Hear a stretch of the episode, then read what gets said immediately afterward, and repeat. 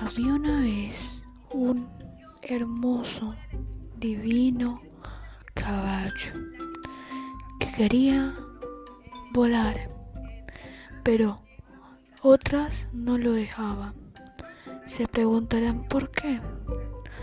Porque unos los tenían encerrados para poder matarlo, para poder no dejarse el libro al caballo. Quería alimentarse de ellos.